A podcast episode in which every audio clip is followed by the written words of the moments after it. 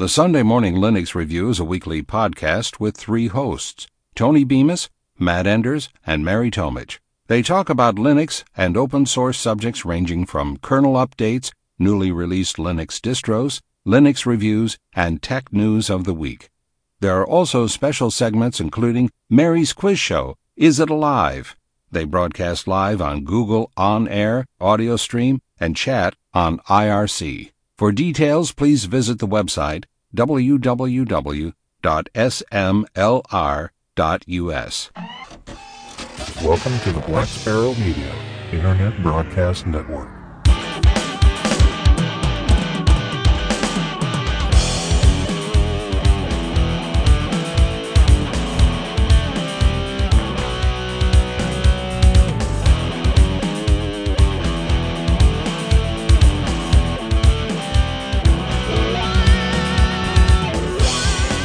Well, hello, everybody. This is Russ, K5TUX, coming at you with another episode of Linux in the Ham Shack. This one being number 116.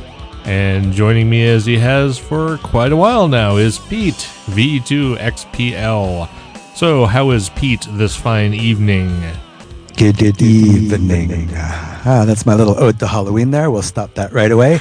How you doing, everybody? Uh, Pete, VE2XPL in the beautiful metropolis of Montreal tonight, where the leaves are falling off the trees and it's uh, getting quite cold and humid. Uh, so typical end of October weather.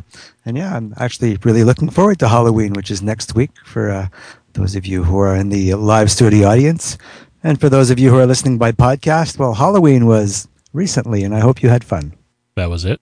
Yep, that's my spiel. All right, that's your spiel, and you're sticking That's- to it. That's the end of the show. Not all. All right. Well, we should probably jump right in here because I'm kind of curious with the weekend brushes with fame, or is that me? Is that is that what I'm Oh, supposed yes, to be talking that's about? a trap. That's a it's a trap. That's my bad imitation of Colonel uh, Admiral Ackbar. It's a trap. Just just as good as Sheldon did it. Uh, yeah, I, uh, I heard you had a brush with fame, and I wanted to hear about it. Well, it actually wasn't much of a brush with fame, really. We went to Oh, see it. on. No, it, it truly wasn't. It uh, was far less of a brush with fame than I had hoped, as a matter of fact. We uh, went to see Paul and Storm, which I'm not sure if any of our audience will be uh, really cognizant of Paul and Storm, but if if they aren't, they used to be in an a cappella music group called Da Vinci's Notebook. Now they've sort of gone out on their own and they're becoming independently popular through YouTube and uh, various other venues. They show up at uh, PAX East and PAX West and Comic Con and you know that sort of thing from time to time. But we've known them for a long time now, and we decided to go see them over the weekend in Dallas. And they're they're doing a lot of stuff with Wil Wheaton of uh, you know Wesley fame from uh, Star Trek TNG uh, and some other stuff. He he was even in a movie back a while ago called Stand by Me. If anyone else ever saw that, Oh, and, a while ago. Oh my God. yeah, That well, was, that was more than a while ago. He was like, you know, what nine in that movie? Yeah, something like that. And uh, anyway, so if you know who Wil Wheaton is, uh, Paul and Storm and Wil Wheaton have been touring uh, parts of the country, doing a little thing where he sort of does uh, stand-up recitations of stories, kind of uh, as a voice actor, and uh, kind of like a Garrison Keillor uh, sort of thing that he does. And Paul and Storm do their usual musical hilarity. And uh, so we got to see them for the first time. We got to sort of meet Wil Wheaton, although he was in. We we waited till the end of the line because we wanted to talk to Paul and Storm for a while. So we did that, and by the time we got to meet Wil Wheaton, we snapped a, a photo with him and shook his hand. And then he said, "Oh, I've got some friends in the green room, so I got to bail." And he took off, and that was it. That's why it says brushes with fame, I guess. That's right. yeah, a very a, a pencil thin brush with fame there. Uh, well, what can you do? At least you got to meet. Uh, well, and did you when he when he left? Did you scream, "Damn you, Wil Wheaton"? No, As an ode unfortunately, to, uh, because we had a six and a half hour drive and a whirlwind uh, meetup with some other friends before the show, and uh, we we were all pretty frazzled by the by the end of the evening. So, you know, we, our our interaction with Will was uh, very brief, and um, things like witty retorts were were not coming to mind at the time. So, unfortunately. Uh, none of that really happened. Well, that's all right. But anyway, Well, we got to cool. yeah, we got to we- meet Wil Wheaton, and I've got a picture of it on my phone, which will be uploaded to Facebook here pretty soon. So if anyone gives a crap about that, there you go. Yeah, well, any uh, fans of Big Bang Theory, uh, you know, there's kind of a cult following now. I think I, I don't know how many Twitter followers he has, but I know it's it's more than me. Um, yeah, he probably has one or two more than me too. I have none because I don't even have a Twitter account anymore. Well, see, there you go. See, you're doing things properly. I, I have a Twitter account that I really never use, except to announce when the show is going to air. Well, there you go. That's uh, that's all right. You don't like tweet the occasional uh, thing to our fans, you know, uh, making peanut butter toast, yummy. No, I, I probably should do that, but I, I used to do that a lot more. I mean, if I go look at my account, I think I've sent like 1,200 tweets or something since I've been on Twitter, Ooh. but it's been a while since I've really indulged in any Twittering. Uh, well, you know, all in good time. Yeah. Tweet Okay. on, good people. Right. And meanwhile, back at the program, uh, we actually have some content for tonight. So why don't you go ahead and hit me up with some? All right, you want me to start? 'Cause I Yeah. think the first one was yours. Well, that's okay. You can start. Okay. I'll, I'll make you go I read into it blind. Since since you jumped me about Wil Wheaton, you go ahead and do this one. yeah, fair is fair, eh? right.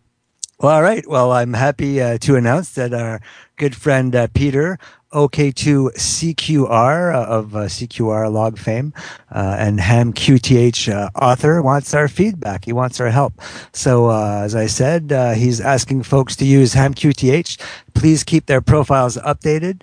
He'd like us to uh, upload a picture uh, if you can, or if you'd like. And he'd also like to know what users uh, think and what they'd like to see in the way of uh, future uh, site improvements and features that they'd like to see. So let Peter know uh, by using the contact form on his website, hamqth.com slash contact.php. Just go to hamqth, you'll find the link. And uh, yeah, it's a very, very good service. I'm actually uh, happy to announce that uh, after reading uh, tonight's show notes, uh, I actually went on the HamQTH, which I, which I had not been on in a long time, and uh, registered for the site because I used to just kind of visit it uh, here and there just occasionally. But after reading this, I figured I'd register, and I uploaded my picture. So if you guys want to see uh, want to see what I look like, uh, hi hi. Uh, you guys can go uh, check it out. So uh, hamqth.com, uh, really good reference. And we're back. yes. No, it is a particularly good reference, and I like it especially because it has a free API. So if you're a programmer type person and you want to use call sign lookups in your application, all you have to do is be a registered member of HamQTH, and he lets you use unlimited access to the API for free. Totally. Really? I Yes did not know that. Excellent. And uh, you do not have to be registered to use HamQTH, which is a great call sign, great and fast. I will I will say, uh, and clean interface for call sign lookups. Unlike a certain you know other website QRZ, uh, that you Yeah, know, I, I, I noticed how fast. I mean, I, I I've noticed over the years how slow QRZ's gotten. I'm a pretty patient guy, and I still go on to QRZ to get some of the ham radio news that I, you know, they have some pretty good links and still check the forums on occasionally. I've been on for a long time, I guess, uh, but I was amazed at how fast uh, this uh, service is. It's uh, pretty much instant, considering how big the database is. You know, we're talking a worldwide database, not just U.S. So, uh, pretty impressive. Whatever they're doing, they're certainly doing it right. Yeah, and Peter's been a longtime listener of the show and given us feedback on all kinds of things. So if you are wanting to do call sign lookups and are kind of tired of the way uh, QRZ.com works, then I highly recommend that you go over and check out hamqth.com. I, I use it. I, I use their API and uh, even just for regular call sign lookups. As a matter of fact, um, I don't know. I, I better check here to see if Gnorman is in the chat room, and he's not. I actually have a I programmed a Python script for our channel bot where you can do a .qrz in the IRC chat when Gnorman is actually connected, which I will fix here shortly.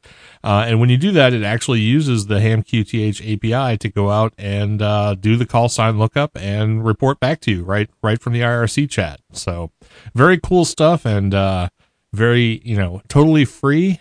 Uh, embracing free software philosophy, and uh, Peter's just a great guy. So use the software; it's great. Yeah, absolutely. Thanks, Peter, for uh, keeping us in the loop. Absolutely. So I'm going to let you go ahead and do the next story while I fix uh, Gnorman. All right. Good luck with that. Is it like uh, Humpty Dumpty? You fell off the wall and cracked. Uh, he he does that from time to time. Actually, you caught me with my mouth full. See what I'm trying to do here is get Apologies. We gotta, you know, tell me these things in advance. I, I can't see you. We're not on the video feed yet. No, that's so, true. Uh, all right, search for uh, vanity call signs, y'all. For all you guys who are looking for a vanity call sign and are wondering if you'll get it, uh, now there's a, uh search application available. You can search for available call signs. Uh, maybe a valuable resource for some of you who are looking for a decent vanity want to know if it's available. So you just have to go to www.radioqth.net slash vanity slash available.aspx or just go to radioqth.net and follow the links and uh, you can uh, check out if your vanity call sign is available. That way you don't have to waste your precious time and ink sending stuff back and forth uh, to uh, the uh, I was going to say the ARL, but I guess it's the FCC. Apologies uh, for that. Um, speaking of the FCC, uh, I read a little story uh, about uh, these guys g- are going to reopen now because I didn't realize the FCC was closed because of the uh, government shutdown that uh, my good friends in the U.S. got to experience recently. And uh, when they reopened, there was a story on one of the news services that said uh, that anybody who has dealings with them to be very, very patient because they're going to have many, many a backlog uh, due to that closure. So uh, thought I'd mention that as well. Yeah, I didn't even realize that. It, it should have been obvious if it was if I thought about it, but I didn't realize it until I saw this story that I got uh, that they were you know shut down because of the government shutdown. I guess they're back in operation now, but I'm probably severely backlogged. And if it wasn't completely obvious at the beginning of this story, it should be noted that this search for vanity call signs is uh, U.S. centric. It only works uh, if you're under the the umbrella of the FCC. So uh, you know, if you, if you have vanity call signs in Canada or Vietnam or South Africa, uh, don't use the site because it will not work for you. Yeah, actually, Harrison made a good point. We were having a little Skype chat before, and he mentioned that all of our call signs are pretty much vanity because when we apply for call signs here in Canada, we get to put three choices. We can go into the uh, uh, the database via rac.ca, which is Radio Amateurs of Canada, and you can check if a call sign's available, or directly on Industry Canada's website, and uh, you can pick three of them and and they'll go in order. If the first one's available, they'll give it to you. If not, they'll go to your second choice. So you can sort of get a vanity call sign, um, you know, but it's not exactly a vanity call sign. It's it's whatever call sign is in the database that's available. So when I got mine, I wanted something with a PL in it, Papa Lima, uh, because my name is Pete Landry. So I thought it was, you know, somewhat appropriate and lacking imagination. I figured that was the most easy and logical choice, and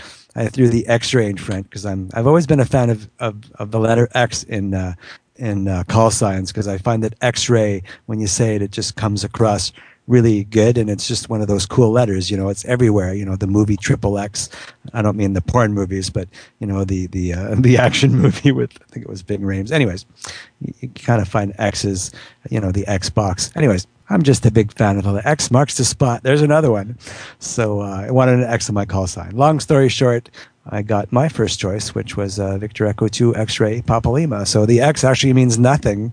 I just like X's. And the PL is for Pete Landry. So uh, there's my little little explanation of how it works here. All right, and uh, it's funny that you chose X or you managed to get X in that case because you know in this in that show that Tim, not Tim Taylor, that's his fake name. What's his real name? you know what I'm talking about? Oh yes. Um, oh goodness. Now I have a. Uh, yeah, horrible. I can't remember his name. I can, yeah. Anyway, it's it's Tim something. anyway, um, he they chose XTT for him. For, Yeah, yeah, yeah. Because the X means X as in EX. so Tim maybe Allen. someday, There yeah, that's go. it, Tim Allen. So uh, I guess you're the X, the EX, Pete Landry. yeah, yeah, no, yeah, no. I, I read that story. I thought that was pretty cool. The uh, ex uh, Tim Taylor. I thought that was kind of a. There you go. It's and somebody threw it into the uh, chat room way before I found it, but I just wasn't paying attention. So uh, thanks a lot to uh, K5WMA for throwing that in. I'll have to glance over there a little bit more often, I guess. Yeah, that's where all the actual information comes from, not from us. I, I don't know why anybody's listening to this show because it's you know we get all our information from the chat room. See, it's our little secret you know uh, pool. Well, it's all uh, you know ham radio and Linux. They're, they're community efforts, so uh, you gotta gotta have a community, gotta have a community to raise the child, I guess. That's We're the right. child. All right. Well, I'm going to let you go ahead and talk about Ubuntu because uh, I've I've sort of sworn off Ubuntu uh, as of about three years ago, but some folks still use it. Uh, there may be one or two out there who, who who occasionally use Ubuntu, you know, when necessary. So I guess Shuttleworth is already talking about 1404, which is the next LTS release, not to not due to come out until April of 2014. Uh, and even though 13.10 only came out uh, a few days ago, really, uh, Shuttleworth is already talking about the next release. So, uh, what's he talking about? I know it's pretty uh, it's pretty crazy, but it's good to it's also good to uh, look forward. You know, you gotta gotta look forward to something, I guess. But uh, yeah, Ubuntu 13.10 Saucy Salamander was released October 17th, if I'm not mistaken. Uh, yeah, that's what my notes say. And uh, they're already looking to. Uh, I, I have no idea how this works. How do they go from 13.10 to 14.04? Uh, I mean, unless it's already developed. Uh, but anyhow, No, don't you? You don't get that? no, I actually I really don't. The- Could you the- explain it? Could we go on a tangent? Could you explain that to me? Sure, I can explain it in five seconds. The 10 and the 4 refer to the month that it's released. 10 is October, 4 is April. It's always April and Ah. October. Really? Really? Isn't that amazing? See, because I, always thought when you're when you're giving version numbers, I guess there's many ways to do it. But if you're giving version numbers to your software, don't you start with like you know version zero point zero zero one as your first try, and you know point two, point three, and so on. And then when you get a, a decent beta, you go one point something, and then when it works, you go two point something. And if you get it in 2.0, that means you've gotten it in two tries. I, I don't know. Right, uh, I unless you're. Shuttleworth, in, in which case you don't necessarily believe in you know a certain uh, base ten chronology. I mean, it's it's literally based on the year. The thirteen is the year, 2013, and the ten is the month. So there's, there, that I look at it, I feel like an idiot because it's pretty obvious. sorry that I had to explain that to you, but there you go. That's okay. Maybe, maybe uh, you know, I doubt it, but maybe I'm not the only one who didn't get that. So, who knows? Uh, no, I, I actually had no idea, but it does make sense when you look at it. So, um, anyhow, but I digressed yet again. So, uh, Shuttleworth is looking forward to the next version, uh, 14.04, which will be released in 2014, the month of 04. Anyhow, the uh, version will be called Trusty Tahr. I think it's pronounced Tar, T A H R. For those who are wondering, because I was and had to look it up, a tar is a large Asian ungulate resembling a wild goat. And they're actually quite furry. They look like teeny tiny gnu's, actually, almost, which is kind of funny, considering, you know, there's, there's a whole lot of GNU in Linux. But uh, anyhow, I digress yet again. Uh, so uh, let's see. What are the? Uh, there's going to be certain changes. It's going to be like Russ said. Uh, the next uh, long-term release. Uh, Shuttleworth says it's performance, refinement, and maintainability. Aren't those pretty words? But one of Unity's main features is the dash. The dash, for those who don't know, as I did not, allows the user to quickly search for information both locally, so basically installed applications, you know, recent files, bookmarks, etc. And uh, you could also do it remotely, so uh, Twitter, Google Docs, etc. The dash achieves this by having one or more uh, what's called lenses, and each of these lenses are responsible for. Pro- pro- the excuse me for providing one category of search resu- results for the dash.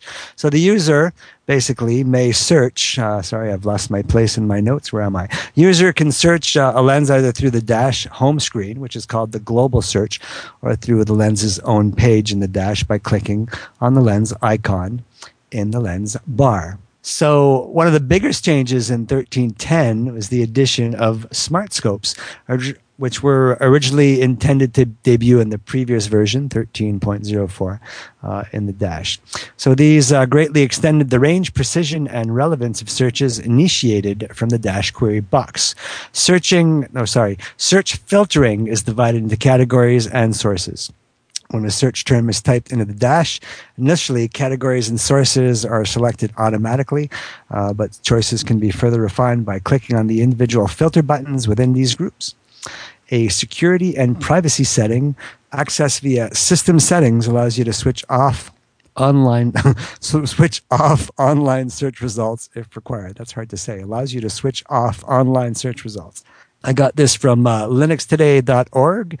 You can go right to uh, Ubuntu's website and find much of the uh, same information. But uh, yeah, there's still a lot of people who use Ubuntu. I mean, I every time I mention um, Linux to somebody who's much newer than I am. And like I, I say almost every episode, I still consider myself to be somewhat of a newbie. But every time I'm preaching Linux, everybody's like, oh, I've heard of that. Or I've tried Ubuntu. You know, the name Ubuntu comes up over and over and over again. So whether you like it or you don't, it's out there. A lot of people use it.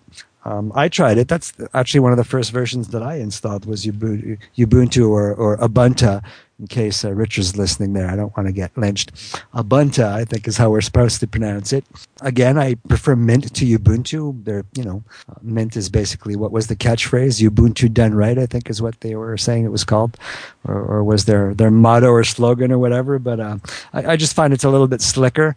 I always, I, I just find Ubuntu to be a bit clunky. Uh, um, it just doesn't look. I don't know. I don't find it as pretty. And it does what I need it to do. Um, although I think some of the dependencies weren't all put together.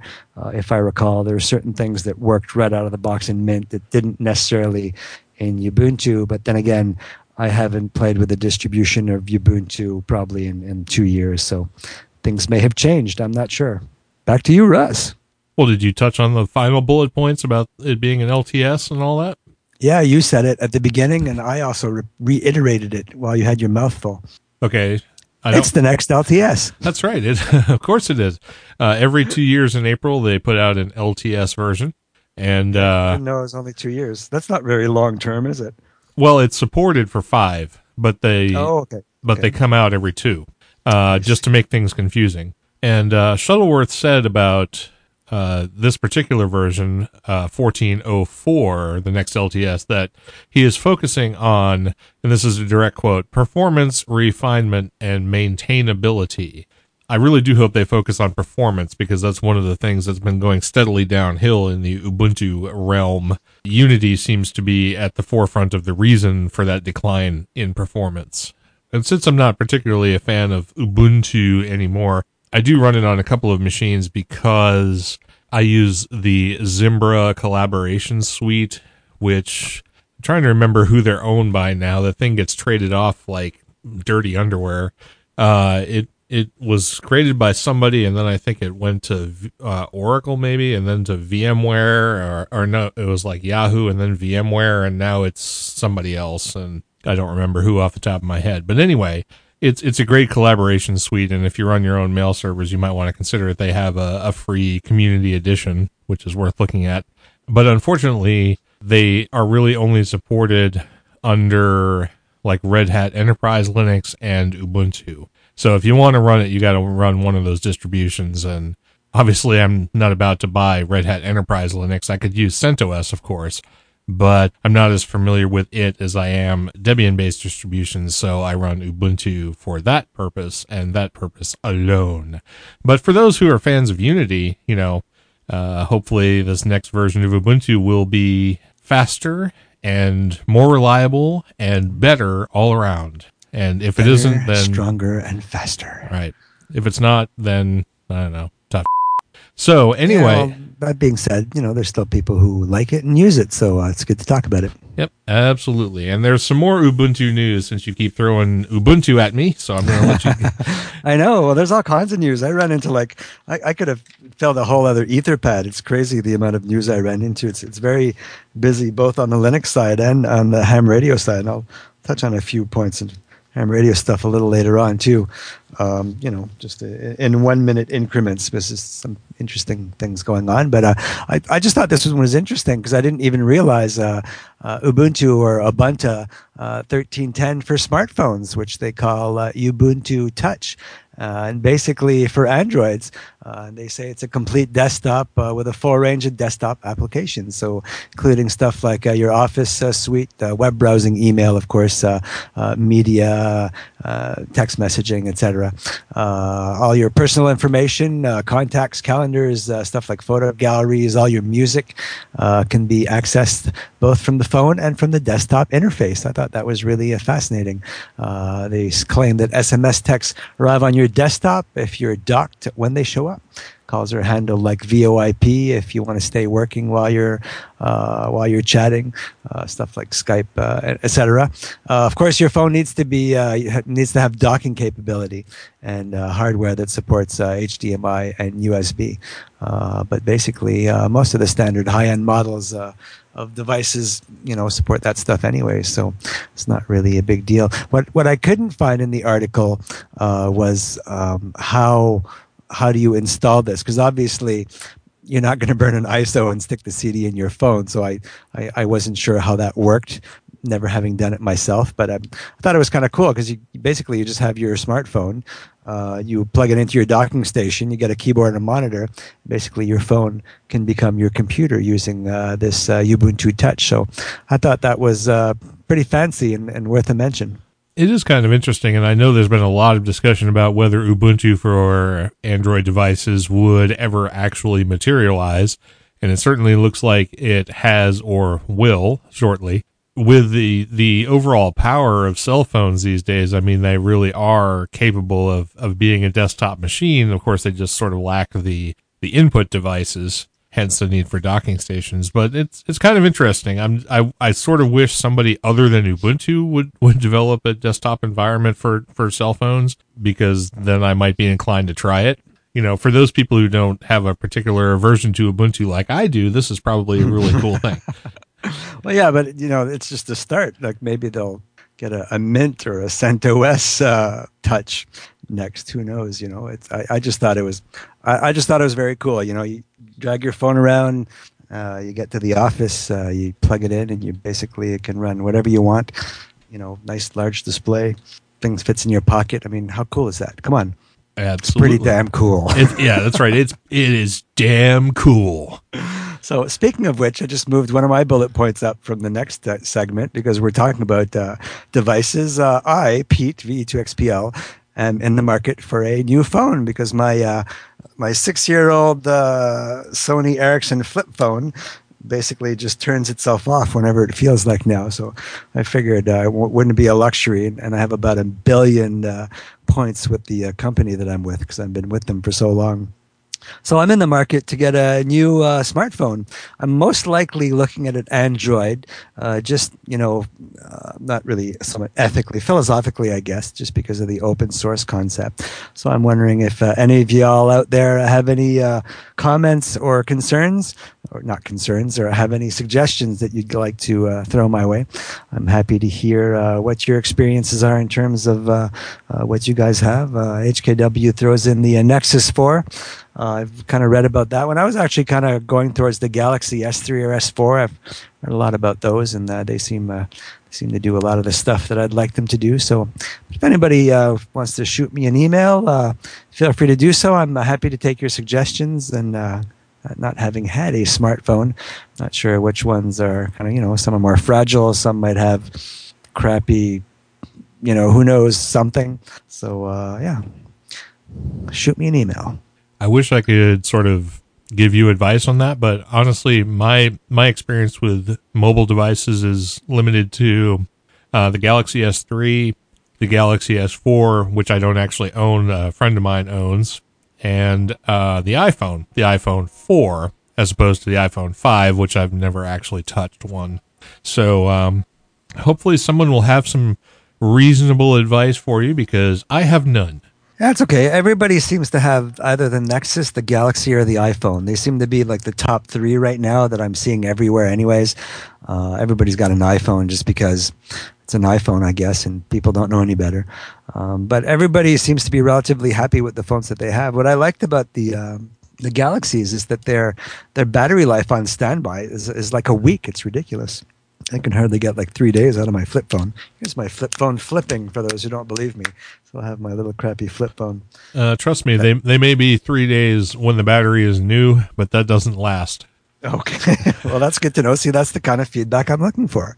Yeah, we, Cheryl and I both have Galaxy S3s, and we've had them now for probably about a year each, maybe a little more. Yeah, battery life has gone straight into the crapper. Uh, You the can one change the, the S3 has a user changeable battery, however. it does, and that is one of the good points of it, as opposed to an iPhone, which does not have a user changeable battery. And the batteries are relatively inexpensive for the Galaxy devices. So if you uh, are concerned about battery life, you can always have a spare handy uh, when you buy one. And you know when your battery does decide that it's not going to hold a charge anymore, it's very easy to get a replacement for it. So. Yeah, cool. Yeah, I'm, I'm not that important, so I'll be all right. All right. So uh, the first bit of music for this evening is yours. So go ahead and talk about it. Yeah, this one's called the uh, soundtrack of our summer. Uh, the band is called The League. I uh, ran uh, across them via Jamendo. Uh, the band is from uh, Paris, France. Again, looking for some Quebec content and came across something. Well, at least it's a French band, so we'll go with that. The album is called also called the soundtrack of our summer. Like I said, courtesy of Jamendo. You guys enjoy.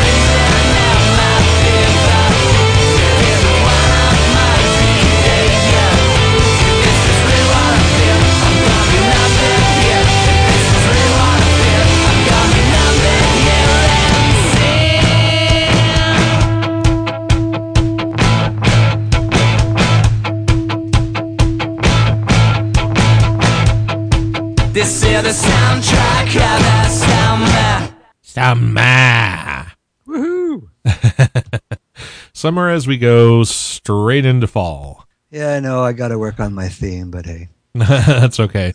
N- nothing about this show is relevant, so we don't have to worry about the music either. Oh, look, a train. Train. Yeah, you probably can't hear it. If I kicked off my, my noise gate, you would hear the train going by. But we don't need to talk about trains. We need to talk about the Savannah Project. Indeed. I also uh, ran into this uh, quite by accident uh, this week, and I thought it was uh, quite interesting for our uh, friends who uh, are uh, developers or who want to become developers. The uh, Savannah Project, you guys can check them out at uh, savannah.gnu.org. Um, goodness, I'm in the wrong space. Excuse me very much while I restructure the Etherpad to get into the right spot.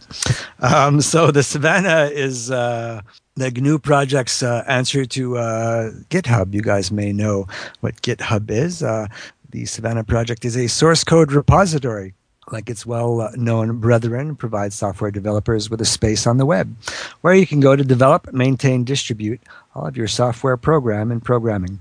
Uh, it's built on top of technologies that are, they say, 100% committed to free software principle, including the GNU operating system and Savan, a web based code repository uh, hosting system. Uh, they claim that uh, they have over 60,000 registered users, so that's uh, nothing to sneeze at. And right now they're hosting more than 3,500 free software projects. Uh, including 434 official GNU projects. Uh, some of the features uh, that you'll see, they offer a full complement of uh, features which they claim are designed to help developers build their program and uh, grow their user base. So some of these include, uh, you know, all the standards, uh, code hosting, of course. Uh, there was no code hosting, I guess it wouldn't really be a free software repository, would it? Uh, you could have your choice of any uh, six popular uh, revision control systems. So those be Git, Subversion, Arch, Bazaar, Mercurial, Mercurial, and CVS. There's a dedicated uh, web page for your projects with a download area. There's uh, mirrors, of course, available on that web page. You got bug tracking, uh, code review system, mailing lists, shell service, uh, and much more. Uh, they say that uh, why should you choose the Savannah project over its competitors? Well, the biggest reason they claim is because their uh, rigorous code review process, which ensures that the software in the repos is in fact free. So they make sure you can't just kind of claim that it's free and uh, and uh, you know sneak in there. So the uh, Savannah-based project enjoys a high level of trust in the community. They claim. Um, I haven't heard of them, so we'll just have to take their word for it. But uh, I was on the website; it seems uh, pretty legit. they got a, a, pretty fancy website there. You guys should check it out. So uh, another good reason uh, that there's no, uh, sorry, other good reasons that you should use it, sorry, is that there's no advertisement. So you don't find yourself in the awkward position of having proprietary, uh, co- proprietary competitors being advertised on your project. So uh, finally, because of the relatively small size of the repository, Savannah is able to provide faster response times to support requests. So, if you're building or thinking of building a software application, if you're committed to software freedom, of course, free is in freedom, consider hosting your project on Savannah. They'd be glad to uh, have you. So, you can go to, uh, like I said, go to uh, savannah.gnu.org and uh, you could uh, find the links uh, to the hosting request form. So um, I wasn't really familiar with this. I think that any uh, addition to uh, repositories is good, especially if they're promoting free and open source stuff. So I'm not sure if you knew about it, Russ. I did not know about it, and you spoke to its legitimacy, which is kind of interesting because it's actually hosted as a subdomain of GNU.org. So presumably, it's as legitimate as the Free Software Foundation uh, where it is located. Was there was there something in the description I I didn't notice? If I, know that a lot of the software packages are you know they're hosted there because they have the same uh, philosophical views, i.e., they're GPL licensed or something like that. But was it was it included in the description whether it had to be uh, GPL or licensed in a way that was compatible with uh, the Free Software Foundation and uh, the GNU project, or can anybody host it there regardless? Did you happen to see that? I did not. The only thing that they mentioned uh, in the article that I read uh, was that they're committed to free software principles. So whatever their free software principles are, and they mention, you know, including GNU operating system. So I would suppose that anything that uh, that is encompassed in that philosophy is what they would embrace, but I couldn't find anything. I, not that I tried very hard. I only read the one article, but uh, I, I, didn't see anything in that one article. Yeah, and uh, well, I mean, it's it's an interesting project. I'm not sure that we necessarily need another uh, GitHub or Gitorious or you know a place to hold uh, revision controlled software because there's plenty of them out there. But I my my guess is that if you're a stickler for free software, like you know uh, Stallman level free software, you have that level of passion about free software that you might want to host your project at this particular site instead of Gitorious or or GitHub or, or some of the other places that don't necessarily care about the licensing and the ethics of free software, um, that clearly this site will. So, uh, it may be an option for that. And I've noticed that we've talked a lot about, um, sites and software and stuff for developers and I'm not sure we really need to talk about developers. um, I'd be interesting to. I mean, I know we have uh, developers that listen to him. I mean, Ted, who's in the chat room every week or every other week, rather, uh, is a free software developer who de- develops um, free software for for ham radio and Linux. Uh, and we know several others who are also listeners to the show. But I'd be interested to know uh, how many people, um, just sort of, if anyone really, other than the people we know about, develop free software for ham radio and uh, would be interested in you know in letting us know and talk about their projects because uh, you know while this isn't particularly useful for everyone um, there's probably projects out there that we don't know about that are that may be going unrecognized or underrecognized that we, we could talk about and uh, and and let everybody know about because um, that'd be kind of interesting to find out. I think. I'm sure there are. I mean, I I don't think that we'd probably know about everyone. You know about all the major ones, but how many little applications might there be out there? You know that that people are are using for their specific applications, needs, or interests. And you know maybe uh, you know ten people use it, 20, 100, who knows? But it's, it's a big planet, so yeah, there's got to be a lot of stuff out there. And how do you how do you find out about all this stuff? The you know the internet is so vast now that you know any hits that you get in any search engine is going to be the more popular stuff it's kind of like finding indie music you know you got to go to the clubs to find it because it's just not promoted because it's it's it's not you know it's not commanded by the big corporations. So um, yeah it's, it's it'd be interesting. I'd be interested to know that too. One of the other things that the Savannah Project brings to the table, at least their documentation seems to indicate this is one of their uh, favorite parts of the Savannah Project, is the uh, Savane software or the Savan, I guess you would pronounce it, software that um, is the basis for um, the hosting that they do, which also includes uh, what they consider a better and more reliable bug tracker than the other sites like Gitorious and GitHub, which makes for a better user experience. I kind of gather. Uh, I assume this is uh, for the developers who are interacting with uh, the people who are downloading and maintaining the software, not interaction between the developers and the GNU project. So it's always nice if you have a better way to keep track of um, you know the problems with your software and if there's an easy way to interact with the developers to, to get things fixed, that's always a plus when it comes to uh, developing software. So, if this is truly better, and we're only going from the documentation they've provided to us, then that is a good thing.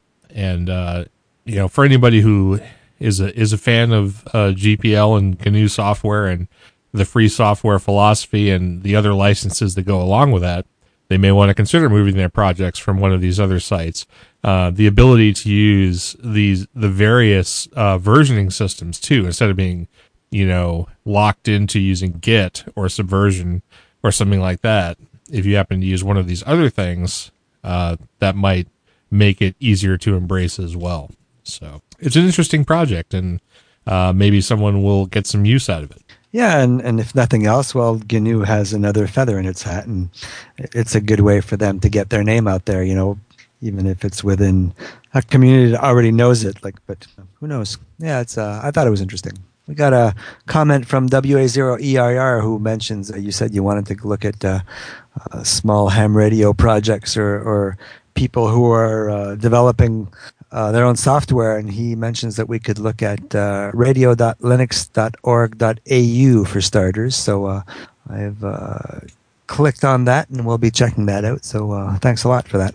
Yeah, and as it happens, I personally have looked at that site. Um, we looked at that. Cheryl, I think, was actually the one who dug that one up when we started doing stuff or wanting to have some paper copies of something to hand out when we went to Linux shows or to Hamvention and stuff like that. We wanted something to actually give to people.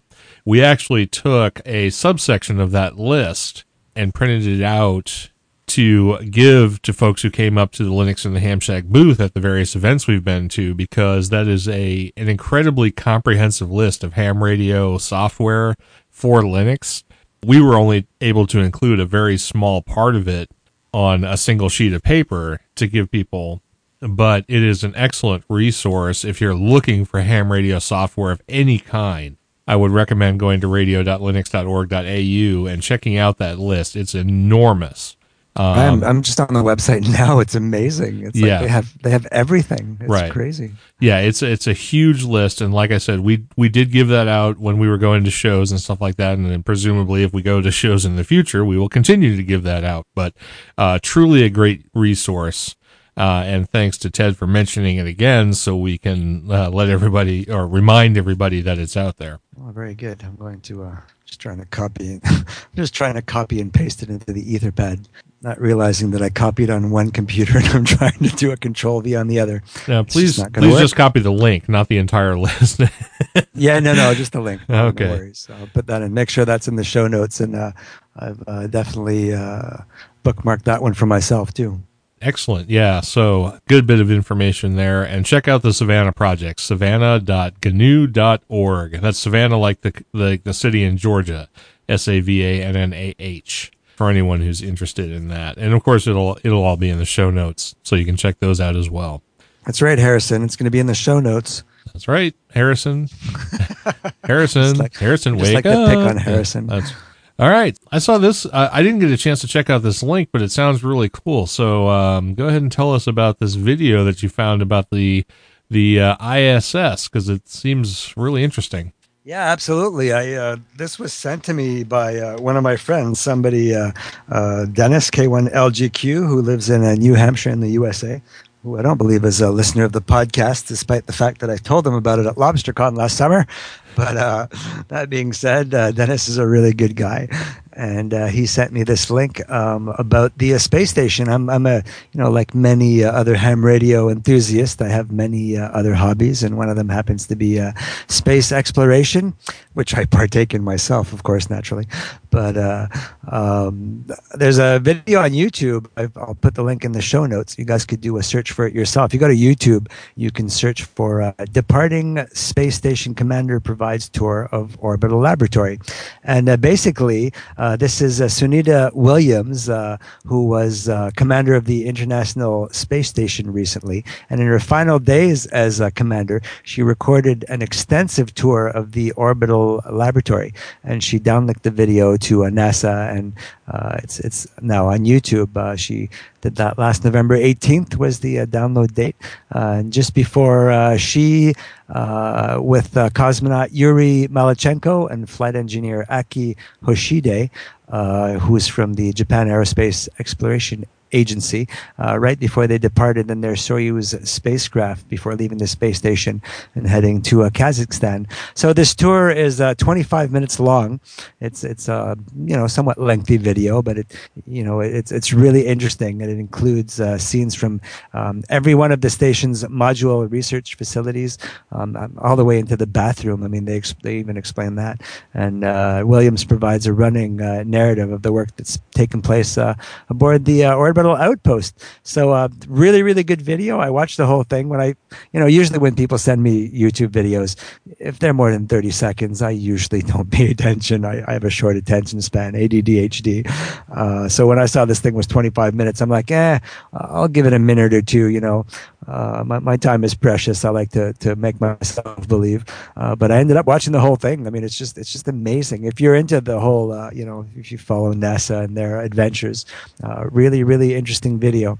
So, uh, like I said, YouTube search, Departing Space Station Commander provides tour of Orbital Lab. If you guys are interested, uh, and the link will be in the show notes, but definitely worthwhile uh, 25 minutes if anybody's interested in the workings of the space station. Yeah, that's very cool. I'm going to probably have to check that out, being that I've started watching a lot of stuff on YouTube. So uh, that that'll be fun to watch. Yeah, it is, and you'll actually learn stuff. It's uh, well, like I said, it's it's really really cool. Oh, good. I'm going to get an education. An education, absolutely, All right. absolutely. Absolutely. So, well, it's apparently a sad day for Small Wonder Labs and the Rockmite for for those people who are QRPers and kit builders. Um, a long-standing site out there on the internet that that sold uh, great QRP kits is uh, closing its doors, but it's not all bad. So go ahead and, and tell us what's going on. Yeah, I ran across this one uh, via. I can't remember where I went across this one. This was probably from the Amateur Radio Newsline, if I'm not mistaken. Uh, the latest version. Uh, QRP uh, kit sellers, uh, Small Wonder Labs, which many of you know, many of you who are a ham radio enthusiast, are closing their doors uh, permanently. Um, according to uh, Dave Benson, who's the owner, Dave Benson K1SWL uh, is going into retirement, and he's con- discontinued sales of the uh, popular uh, Rockmite. A Rockmite, for those who don't know, is a is a small QRP or QRP is a uh, low power uh, transmitter uh, kit that you build yourself. And uh, basically, it's just this uh, little teeny tiny transmitter. You could stick it in your pocket, uh, go hiking, and uh, you know you get to the top of the mountain and you haven't carried your uh, 40 pound Kenwood with you. So, uh, good uh, good way to do some QRP operation from remote locations. So um, these these things have been around forever. Small Wonder Labs have been around for a long time, and Dave Benson very very well known in the ham radio community. So uh, he says on the website that he'll ship out the last dozen orders shortly, and then uh, he will certainly continue to support requests for missing or replacement parts uh, from existing customers, uh, but only over the short term. Uh, he also hopes to keep Small Wonder Labs website active for about a year, and he'll maintain documentation for his earlier products during that time. So, however, it says QRP enthusiasts should not despair. According to the rumor mill, uh, at least one other QRP kit supplier is interested in taking over uh, supplying the Rockmites. And uh, there could be an announcement uh, anytime soon. And I, I was trying to figure out who this could be, and I, I really have no idea. And the, the thing that came into mind is the uh, the Tuna Tin 2 people uh, the New England QRP Club and Company. Uh, they've been out there for a long time, and uh, but I, have no idea. This is just it's the only thing that came to mind for me. Uh, so basically, you can uh, check out Dave Benson's uh, future plans. You can visit smallwonderlabs.com for the next year or so, and all the updates uh, will be kept there. So uh, yeah, it's uh, it's sad news, but maybe not. We'll see. I guess we'll just have to wait and see. I guess we will. And uh, I'm not real familiar with Small Wonder Labs. I don't really do a lot of uh, kit building or QRP work, so this is not kind of my bag. But I know a lot of people out there are into both of those things and are probably going to be disappointed to see them sort of close up. But maybe there's hope on the horizon. Maybe the Tuna Tin people or or some of the other Or folks. other, yeah. yeah, so some other folks might uh, take up that mantle and uh, continue to produce uh, the Rockmite QRP kit. So hopefully it'll continue. Yeah, there's there's other outfits out there. You know, you guys can just look up ham radio kits, and uh, there's certainly uh, no missing supplies. Uh, these guys have, you know, they're just you know relatively well known. So uh, every every any any time that something uh, in in the ham radio sphere goes defunct, defunct. Uh, it closes. Um, it, it's just kind of it's just a little sad, you know, because you know we're there's less and less ham radio operators. There, it's just I don't. know. I just thought I'd mention it. I'm not going to cry or nothing. I'll be fine. That's okay because I, I saw something today and I didn't have time to do enough research on it, but we can touch on it in the next episode where apparently the uh, the tinfoil hat folks, the preppers, are you familiar with You, the you saw that too? yeah I was going to talk about that, but there's just so much other stuff. I'm like, oh, well, wait. Yeah, well, Yeah, okay, little little teaser for next episode. We're going to talk about preppers and their affinity for ham radio. It should be fun to talk about. So, Indeed. all right, so we both saw that. We'll we'll touch on it next time. But uh, for that, I think we're done with our main topics, and I'm going to go ahead and uh, do a little bit of music, and then we'll uh, we'll wrap this bad boy up. So, uh, for my selection for the evening, and yes, I actually found one for this episode. Woohoo! Yeah. Uh, there's this is a band called the Sons of Sin. Uh, I came across uh, this one on Jamendo. They're a band out of the UK, and uh, this is a, a kind of a I don't know. It's kind of a grungy, metally, not not as speed metal as some of the other ones I usually pick, but it, it's a very good track. I enjoyed it a lot.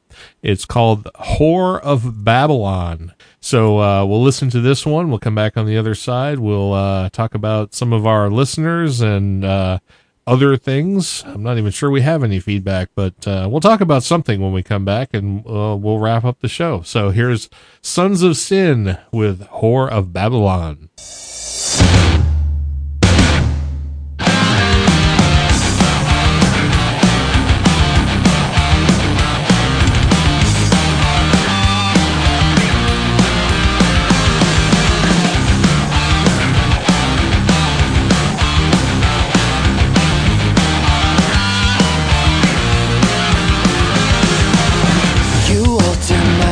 My perception, the ultimate deception.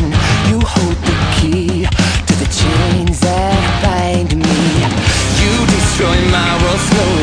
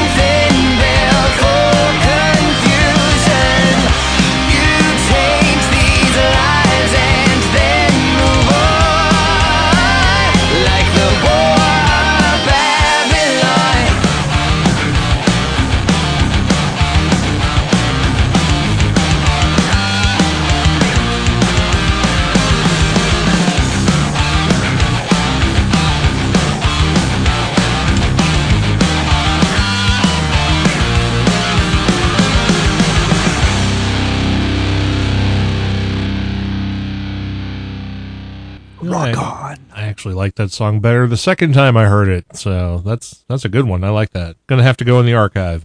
Sons of Sin. Yes, the Sons of Sin. So Reminds me of Sons of Freedom. I've been watching uh been watching the Sons of Freedom lately. Uh, I recently discovered that series and um, actually don't mind it. It's actually pretty good. Sons of Freedom. I'm not sure I'm familiar with that one. I was, Sons of, I'm sorry, I keep doing that. I Sons mean, of Anarchy. Sons of Anarchy. Sons, Yeah. Sons of Freedom is a Canadian band from the 90s, and they're actually really, really good. They're an indie band. And then every time I talk about Sons of Anarchy, I mention Sons of Freedom because I was a huge fan of this this band uh, back back then. And people just look at me and go, "What? What are you talking about?" Just like you just did, basically. you know that motorcycle show, the Sons of Freedom. Anyhow, Yeah. Okay. Well, it turns out that I don't have any feedback. So, did you get any feedback that I don't know about? no, I did not actually. Feedback was quiet this week, uh, aside from uh, the comments that we have in the uh, text box tonight that we tried to share with everyone. Uh, nope. All right. And I have been pushing episodes out. I've only got one more to get out, which will come out in the next couple of days. And uh, then I'm all caught up. So I'm so happy to be sort of back on schedule. It's, it's amazing. So, for Yeah, it's, I was pretty impressed. I uh, got to listen to a couple of episodes this week. I know, and you've already listened to them because you're you were kind of there. Well, no, but I mean, I like to listen to them again to hear what I actually said, see if it made sense. Yeah, I like to do the same thing. I, I think I listen to every episode about five times before it's all over with. Um, you edit, you edit them too, so I mean, you have to listen to them a lot. Once they're re-edited, once they're edited and posted, I download it and I, I listen to it, and you know, just uh, plus it kind of gives me ideas of what to follow up when I forgot to take notes. So yeah, well, it sort of it speaks to my combination of narcissism and megalomania, so I I do listen quite a bit. That being said, we should probably plow through our social media roundup, get to our subscribers, and and why don't we mention the folks in the chat room because uh, there's a few Yeah, of them in there. Well, that's feed. We got you know social media is a form of feedback, so we do have feedback, just not in the form of email. But anyhow, go ahead. That's true. And no voicemail either. Voicemail people, call the number. You'll you'll be hearing it here in a few minutes as we do the outro. So uh, who's in the chat room? Well, we've got uh, AK4WQ, we've got Babylon Lurker, B Finch, E EI7IG, El Cassette, Guard Zero, who I happen to know is AE5CP, Hard Olaf, Jay Lindsay, who hasn't said a word tonight, so I don't think he's actually there. Uh, Mintcast Rob, who I know is uh, buried deep in bed, probably in, in down in Houston, where he's from. We've got Simbola, uh, Harrison, uh, Ted, and uh, you. You, you're in here. Amazing. I So- am. yes.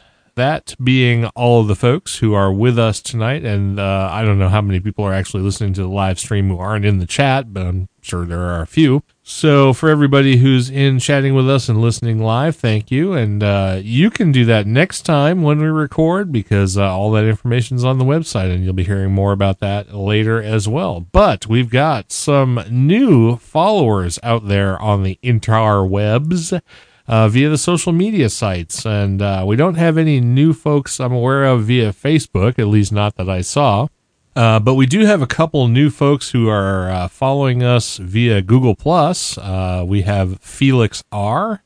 and we have Peter N. who are following us via the Google Plus. And uh, we also have a new follower over on Twitter. Uh, his handle is at the zero cool, uh, name of Dennis. So we want to thank Dennis for following us over on Twitter. Yeah, I like that one. The, zero cool. That's cool. It is cool.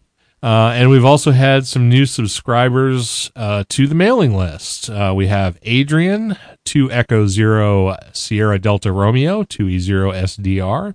Uh, wonder if he's into SDR at all. I don't know. That's what I was wondering.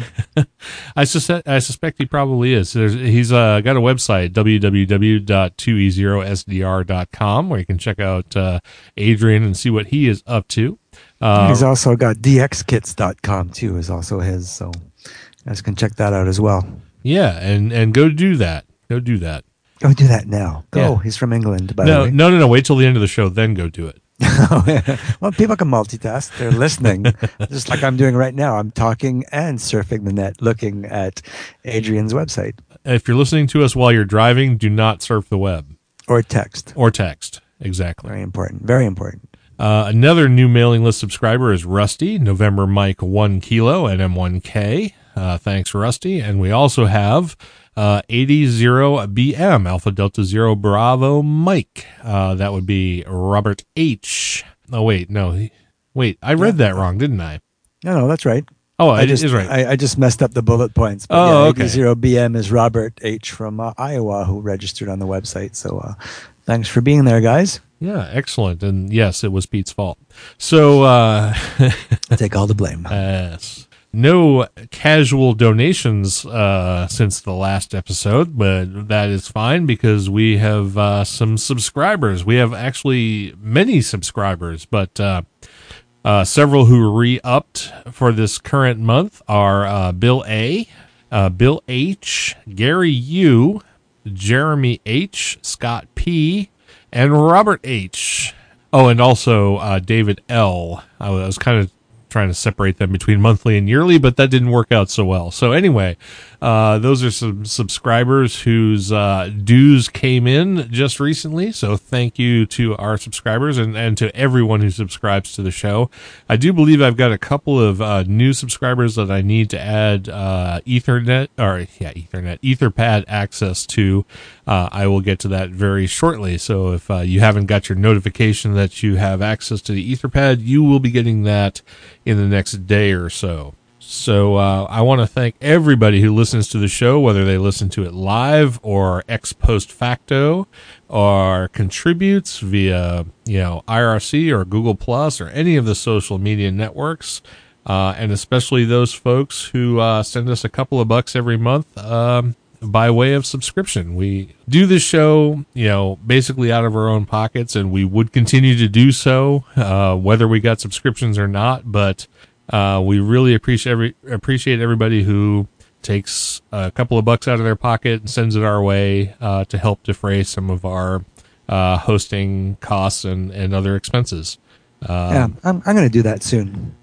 I'm gonna I'm gonna join because I figure keep bugging people every uh, second weeks to uh, become a member, and I'm not a member, so I'm I'm going to be a member, and then I'll be uh, you know I'll be ethically correct in asking for money. I see. I'm not sure that's required, but if you want to go for it, go for it. I'd be happy to. I just haven't gotten around to it yet because I'm lazy. Well, you do actually contribute to the show in ways that most people cannot. So uh, A little bit, I figure, but you know, it's all good. yeah, so don't necessarily like feel twenty dollars a year goes a long way for what you get, and I, it's it's more than reasonable. It's kind of like I always tell the, the people at our complete tangent, but uh, local radio club. Uh, it's twenty dollars a month to join our local radio club, and I'm quite active in our local radio club. But I always told everybody in the club, even if I was not active in the club at all, I would still pay the twenty dollar membership to the club because I get use of the repeater. Twenty dollars a year to have use to a local repeater, I find is more than reasonable. As I also find a subscription to the uh, LHS uh, podcast website, and uh, you know support and all that. So yes, I do, and and uh, I just like I said, personally would feel more comfortable asking people for money if I had done that first myself. All right. Well, we will let you do that. It, it's sort of the same way. I'm sure for- you will. I'm sure. Yeah. Um, Twenty dollars a month. No, sorry, I, I said twenty dollars. Harrison's uh, caught me there in the in the chat room. Not twenty dollars a month, two dollars a month, or twenty dollars a year. I, I did the same thing for my old radio club because they did so much for me uh, when I lived there, and of course it went to provide access and uh, to the repeater and uh, maintenance and, and all the things, and, and it also went to support uh, some expenses for field day and stuff like that. So I paid my dues for that club long after I moved away from that area, but I also recently, within the last couple of years, started hosting and maintaining their website, and I do all the work for that. So they apparently had a club meeting at which they voted to not allow me to pay dues anymore and instead gave me free dues in exchange for doing all the hosting. So uh, I'm Oh, Yeah, not absolutely. I understand. And plug plug that club. Why don't you? uh, I will do that. Uh, that is the Aroostook Amateur Radio Association, the AARA. They're up there in Aroostook County, Maine. Not actually terribly far from Montreal. I think it's about a six hour drive, uh, give or take, from Montreal. So uh, just over the You border. in a straight line. If uh, I have to go around, so when I go to Prescott, it's actually about eight hours, eight and a half. Ah, well, you must go the long way then, because I got to Montreal a hell of a lot faster than that. Um, Yeah, probably. So I anyway, drive an RV, it's slower. well, there is that too.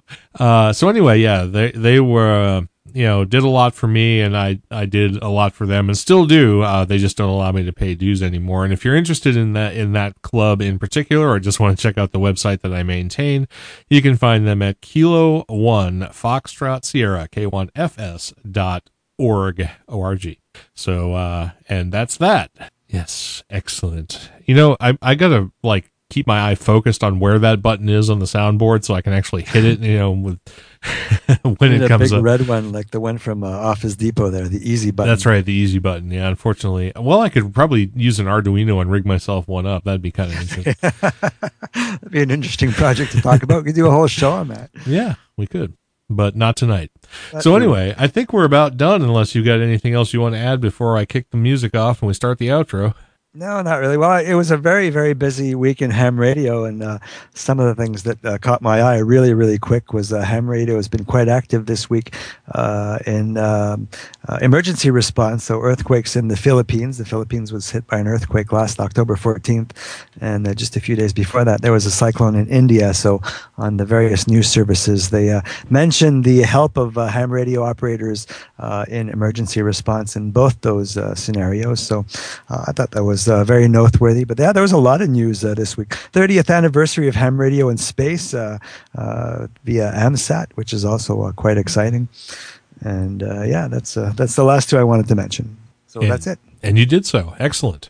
All right. So I think we've done all the plugging we can do in uh, segment three of episode number 116. So I'm going to hit the little button that plays some music, and uh, Pete's going to lead us on out of here. Sound good to you?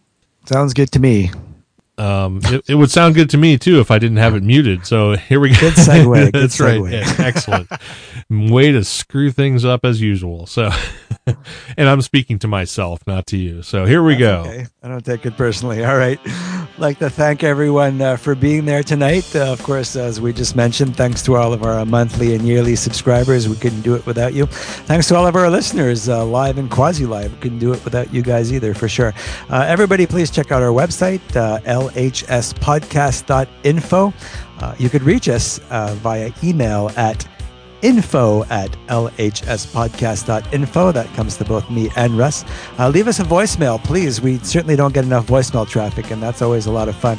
Uh, 1909 LHS show or 1909 547 7469. Uh, all hate mail, this is the new one. All hate mail can go to Harrison, ve2hkw at gmail.com. Um, you can send it to us too. We'll take it as well. Subscribe to the mailing list. Uh, the link's on the website. You can certainly go to uh, Cafe Press and Printfection, buy some of our show merchandise.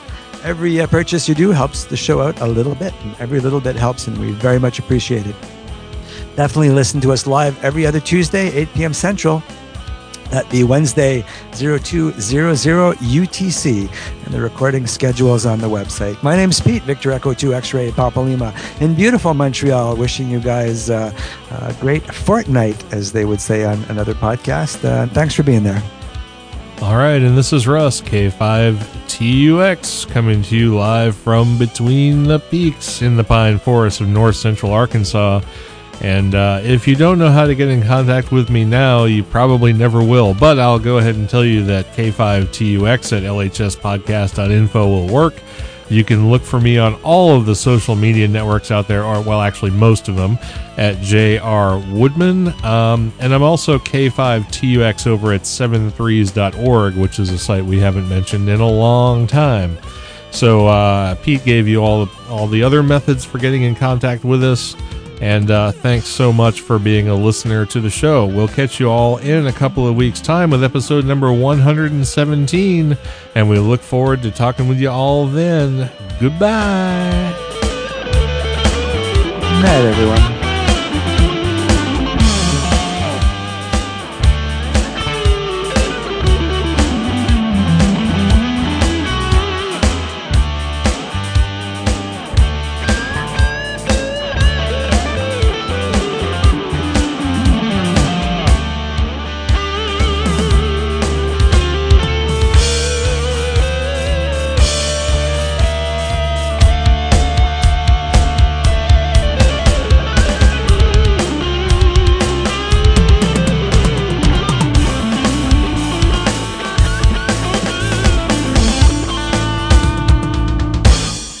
More fun shooting guns in a house.